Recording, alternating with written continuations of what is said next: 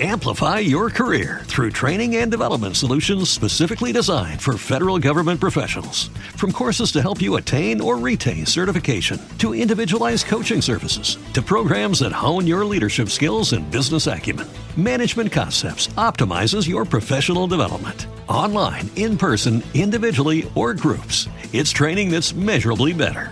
Learn more at managementconcepts.com. That's managementconcepts.com.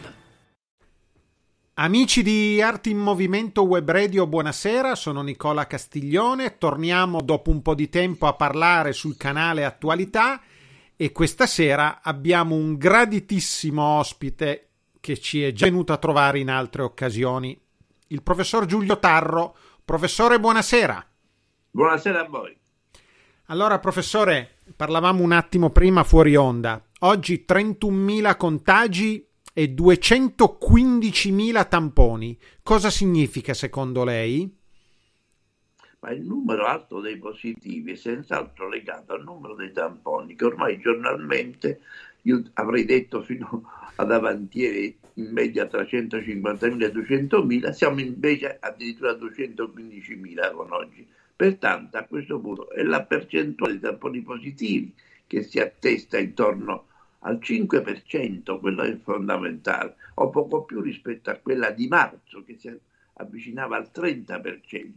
Inoltre il 95% dei positivi sono senza sintomi, asintomatici, quindi noi rincorriamo i cosiddetti portatori sani che possono essere soggetti che ormai hanno sviluppato gli anticorpi e quindi neutralizzando il virus fanno parte dell'immunità di gregge. Quelli senza sintomi, gli asintomatici, non vanno isolati, sono portatori sani, non si tratta di malati. La letalità, in questo caso sarebbe la percentuale delle vittime sui contagiati, è solo dello 0,5%, che è quella che si trova nelle altre parti del mondo, e non il 10% di marzo. Sono, siamo a un ventesimo rispetto a loro. Non si può quindi parlare di una seconda ondata, bensì si tratta di una cosa epidemiologica legata ai nuovi casi che sono entrati alle frontiere provocando i recenti focolai. Eh. Senta, ehm, qualcuno ha detto che mm, non, è, non, faccio nomi eh, per evitare polemiche. Qual, qualche suo collega ha detto eh, che non è vero che gli asintomatici sono al 90%, ma sono poco più del 50%. Lei dice che è vero o non è vero?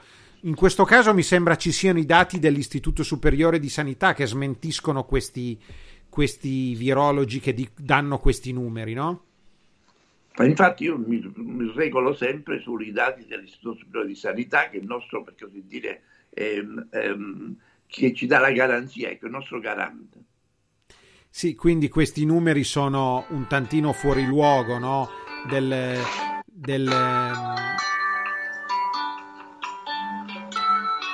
Prego. No, dicevo del, del, del, del 50-60%, ma voglio arrivare poi anche a un altro punto.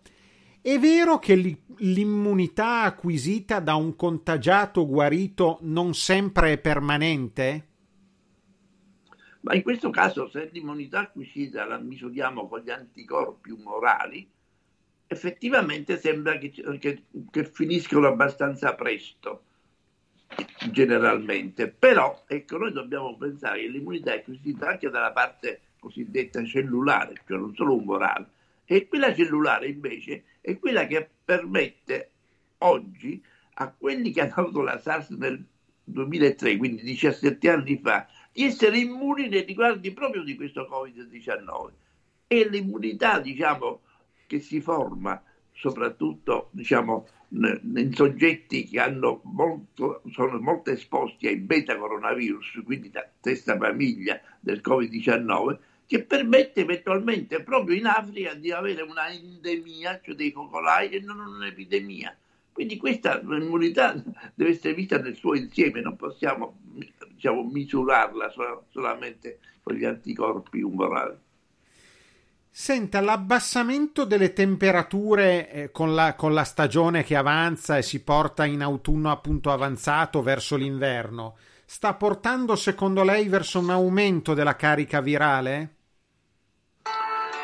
Ma attualmente non possiamo assolutamente fare questa affermazione, perché praticamente noi siamo fermi a un, a un valore che è quello che è legato a questi nuovi tamponi sempre in eccesso che vengono fatti. Noi dobbiamo sempre essere, diciamo, fermi a quelle che sono le percentuali che, dei ricoverati e quindi le percentuali di quelli che stanno in terapia intensiva rispetto al totale dei ricoverati e quindi in un certo senso dobbiamo anche tenere in presente quello che dicono i primari delle terapie intensive in cui diciamo la maggior parte di questi soggetti di pronto soccorso il 60% dei pazienti sono in codice verde. Mm, mm, mm. Senta, ehm, è vero che essere positivi non necessariamente vuol dire essere contagiati e contagiosi? E questo è fondamentale questo che lei dice, perché tenga presente che c'è un errore di fondo. Noi misuriamo questo tampone che dal 2 aprile ha, ha avuto una differenza nella, nella, nel giudizio della positività, ossia fino al 2 aprile eh, valeva la, la, positività se erano tutti completi questi tre componenti che venivano misurati col tampone. Da allora soltanto un componente è sufficiente per dare la positività. E però ci, ci si dimentica che se noi andiamo a fare il test virologico e troviamo gli anticorpi, per definizione questo tampone è un falso positivo. Quindi diciamo, penso che questi sono degli elementi che sono conosciuti in tutto il mondo, sono, sono pubblicati eh, su Nature, sono cose che, che, si, che si, eh, si, acquisiscono al secondo anno di, degli studi di medicina in microbiologia. Eh, chi ha subito il contagio ma si trova nella fase di incubazione e non risulta ancora positivo, e, ehm, è comunque già in grado di contagiare a sua volta? Questa è una domanda un po' complessa, cioè chi ha subito il contagio, mettiamo che una persona abbia subito il contagio, ma si trova ancora nella fase di incubazione e non risulta quindi ancora positivo, è comunque già in grado di contagiare a sua volta, secondo lei? Assolutamente no. Il fatto di essere contagianti è legato ai primi sintomi e l'ha detto la dottoressa Volker Kopa, quella dell'OMS, già a gennaio. Praticamente noi dobbiamo mettere in considerazione che proprio perché il virus è, è in incubazione ancora non, non, non, si manifesta e quindi non è contagiante. È un fatto, diciamo, come dire, per tutte le malattie infettive è così. Sì, sì, sì, sì. Eh, verosi- verosimilmente, qual è la percentuale reale di letalità del virus, secondo lei, arrivati a questo punto? Che quella, diciamo, a livello mondiale è 0,5%. E in Italia Noi, quindi più o no, meno lo eh, stesso? in Italia a marzo avevamo il 10%, cioè praticamente 20 a 1 rispetto adesso. E tenga anche presente in particolare addirittura c'è stato un momento in cui si morivano 28 soggetti in Lombardia rispetto a uno in Germania, cioè c'era una differenza diciamo troppo esagerata. Ehm, quanti sono sempre verosimilmente, eh, perché poi eh, quanti sono secondo lei i reali contagi in corso in Italia in questo momento? Cioè eh, ci dicono 31.000 oggi per esempio su 215.000 tamponi. Eh... Ma io penso, io penso che bisogna andare, mm, diciamo, molto per così dire, con i piedi per terra. Noi dobbiamo tenere in considerazione, perché sono state finalmente fatte queste comparazioni, cosa che succedeva per dire fra marzo e ottobre. E questo diventa importante questa comparazione perché teniamo presente eventualmente che mentre diciamo allora a marzo ci trovavamo rispetto al 25-28% di questi casi positivi che erano attraverso anche il tampone, oggi siamo al 3-5-4-8%, cioè, abbiamo proprio una differenza diciamo colossale, presumibilmente anche legata alla carica virale diversa che c'era a marzo rispetto alla carica virale che c'è adesso. Noi non possiamo, per così dire, inseguire eh, quelli che stanno bene. Ecco, questo presumo che noi dobbiamo basarci su queste percentuali di letalità, cioè che riguarda quelli contagiati, che è una cosa diversa dalle percentuali che riguardano l'intera popolazione. Sarebbe opportuno, come è avvenuto in Svezia, tenere in casa gli anziani e gli immunodepressi, consentendo al resto della popolazione di condurre una vita normale? Ma questa sarebbe la cosa più logica e più intelligente che hanno fatto gli svedesi fin dall'inizio, non hanno avuto nessun problema di nessun genere, si è andati a scuola, si è fatto lo sport, si è fatto diciamo, l'associazionismo come sempre. E diciamo pure che ci sono delle situazioni che non si sa perché sono quasi quasi volute in un certo senso, anche tutte queste restrizioni. Non dimentichiamoci che noi abbiamo accusato i tedeschi alla prima apertura che ah, sarebbero aumentati i contagi, che cosa non era per niente vero. Lo stesso è successo quando a luglio abbiamo dovuto già diciamo, allungare certe restrizioni senza nessuna motivazione, per non dire poi tutto quello che è successo in questi giorni, tenendo appunto 215.000 tamponi eh, fatti oggi per dire. Allora diciamo, siamo, proprio vogliamo assolutamente eh, terrorizzare senza un motivo, non per niente. Sottolineiamo che il 60% dei, dei radi in pronto soccorso è in codice verde, cioè non c'è nessun problema.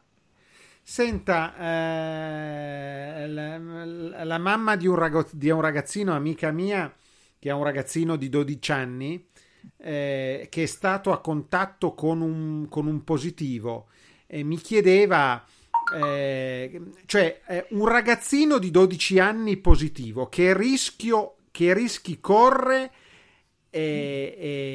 rispetto a un adulto? Ma praticamente sappiamo benissimo che i, i, i, bambini e quindi anche diciamo a 12 anni che rientrano ancora nella pediatria hanno, praticamente non hanno nessun rischio perché praticamente hanno la, una immunità cellulare, i cosiddetti eh, la sottopopolazione TH2 dei linfociti che blocca il virus senza fare l'infiammazione. Quindi diciamo non c'è da, da temere niente. Senta, professore, eh, la situazione in Italia sta degenerando sta degenerando, ha visto cosa è successo in questi giorni in 20 città. Le chiedo, sono stati presi dei provvedimenti, secondo me mm, molto aggressivi, ecco, fin troppo direi io. Eh, qualcuno parla di, di, un nuovo lockdown totale 9, a partire dal 9 di novembre. Secondo lei tutto questo ha senso?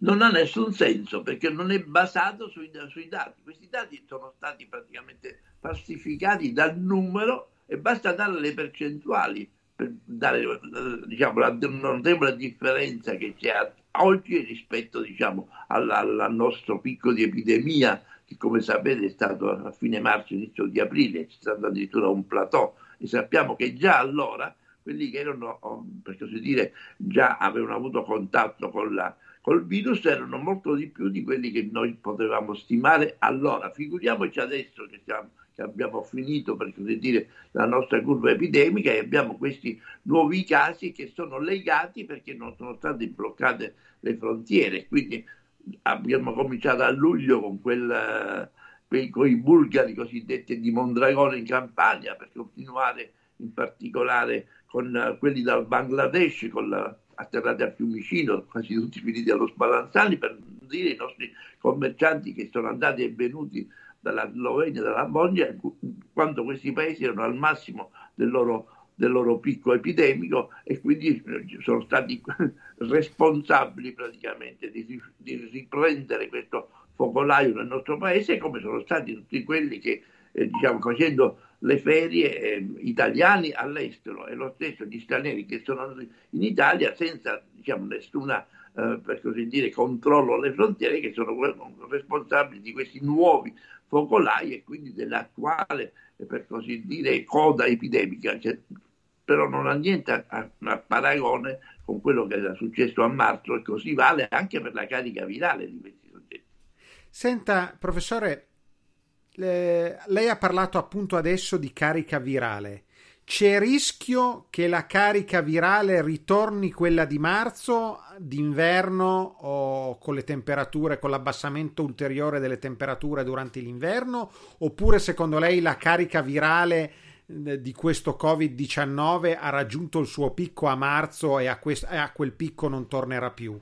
Ma direi soprattutto una cosa molto importante. Noi abbiamo come curare oggi, che magari allora non lo sapevamo Oggi sappiamo come affrontare la malattia, sia le forme miti, l'80% dei casi, sia anche quando queste forme diventano più importanti, possono addirittura entrare nella fase critica. E questo lo possiamo fare benissimo, sia perché abbiamo la possibilità di accedere a degli antivirali, sia soprattutto perché abbiamo sempre gli anticorpi dei soggetti guariti per le regioni che hanno fatto diciamo, tesoro delle famose banche del plasma. Ecco, quindi secondo lei comunque la carica virale si è abbassata ed è difficile che torni come era prima, no? Ma, ma infatti ecco perché andiamo, noi stiamo inseguendo i soggetti non sintomatici, cosiddetti asintomatici, e basta vedere che questi soggetti, per definizione delle nazioni eh, dell'Organizzazione Mondiale della Sanità, praticamente tre giorni senza sintomi non c'è motivo che andiamo a fare i tamponi a questi soggetti. Ecco perché questa è una, quella che dice lei è una cosa molto interessante, professore, eh, perché ehm, a questo punto, ehm, vista la situazione che stiamo vivendo, non lo so, eh, i numeri, quello che conta, lei mi diceva, sono le terapie intensive, no? A che punto siamo secondo lei? I nostri ospedali sono ancora in grado di supportare terapie intensive? mi pare che siamo intorno, non so, adesso i numeri esatti non li ricordo. Ma io penso che in questo momento quelli forse che sono più a rischio, se non sbaglio, sono la Valle d'Aosta, il Piemonte, la Liguria, però nel resto diciamo, del, del, del paese fortunatamente questa percentuale ancora dei, eh, diciamo, de, de, di quelli ricoverati in terapia intensiva rispetto alla percentuale dei ricoverati è ancora diciamo, in maniera per così dire abbastanza contro- controllata. Professore, senta, io eh, la ringrazio tantissimo della, della, sua disponibilità anche oggi. Eh, direi magari ci aggiorniamo poi più avanti anche per tenere eh, molte delle persone che, che, che sono preoccupate, no? perché poi è la preoccupazione quella che, che frena e sicuramente mi lasci dire un nuovo lockdown non aiuterebbe no? a stare chiusi in casa, a non poter uscire. Tutto questo secondo me creerebbe tutta una serie di altri tipi di, di, di, di malattie eh, che, che, che, che, non saranno Covid, ma che sicuramente non aiutano gli esseri umani. Ecco, io la vedo così. Poi io ma capisco... lei ha, perfettamente ragione, anche perché tenga presente che quando si chiudono le palestre, le piscine, le piscine con diossido di cloro, figuriamoci che significato può avere, diciamo. No, è, è esattamente quello che dice lei, come ad esempio i ristoranti, eccomi, o i cinema o i teatri, mi piacerebbe sapere nei ristoranti quanti, quanti contagi veri ci sono stati dopo tutte le misure. Lei abita in una grande città e penso andrà fuori a mangiare che sono state prese nei vari ristoranti, no? Quindi e questi poveretti adesso si trovano in una situazione per cui possono essere aperti solo a pranzo. Mi sembra una, una vera Lei ha perfettamente ragione. Io sono, diciamo, scientificamente sicuramente non c'è nessuna prova che ci possa essere una differenza tra il pranzo al mezzogiorno e il pranzo la sera. E per cui que- queste situazioni, eh, guardiamo al teatro in particolare per, o al cinema, perché si sono mantenute le distanze, allora che cosa vogliamo dire per quel che riguarda i mezzi di trasporto? Eh, lei ha ragione, mi è appena arrivata una notizia secondo cui il governatore, eh, eh, ah, non il governatore, mi scusi, i medici piemontesi, io abito a Torino, quindi chiedono il lockdown totale per il Piemonte perché la situazione è diventata insostenibile. Ecco, questa è una notizia proprio di adesso. Non lo so, eh, non, non, evidentemente. Io ripeto, so che in Piemonte c'è una, diciamo, notevole percentuale di soggetti in terapia intensiva rispetto al resto dell'Italia, però penso che ancora ci sia ampio spazio per, per quelli più gravi, considerando che proprio nella vicina, per dire Milano, si è detto che gran parte di questi soggetti che sono al pronto soccorso, in particolare, sono in codice verde. Professore, è stato gentilissimo. Lei ispira positività e energia positiva, quindi ci vorrebbero tanti come lei. Io ho sentito il, ehm, il, il professor Palù nei giorni scorsi, che penso lei ben conoscerà, che ha portato avanti una linea di condotta molto simile alla sua, ecco, a differenza di altri suoi colleghi, senza fare nomi, che invece sono catastrofisti. Sì, infatti anch'io sono, l'ho sentito, mi fa piacere visto che questa è una situazione, una, è, come dire, è, è una, fra virgolette, politica che io porto avanti dall'inizio di questa epidemia. Professore, grazie. La saluto e ci salutiamo poi fuori onda. Un saluto anche a tutti gli ascoltatori. Buona serata. Arrivederci. Amplify your career through training and development solutions specifically designed for federal government professionals. From courses to help you attain or retain certification, to individualized coaching services, to programs that hone your leadership skills and business acumen, Management Concepts optimizes your professional development. Online, in person, individually, or groups, it's training that's measurably better. Learn more at managementconcepts.com. That's managementconcepts.com.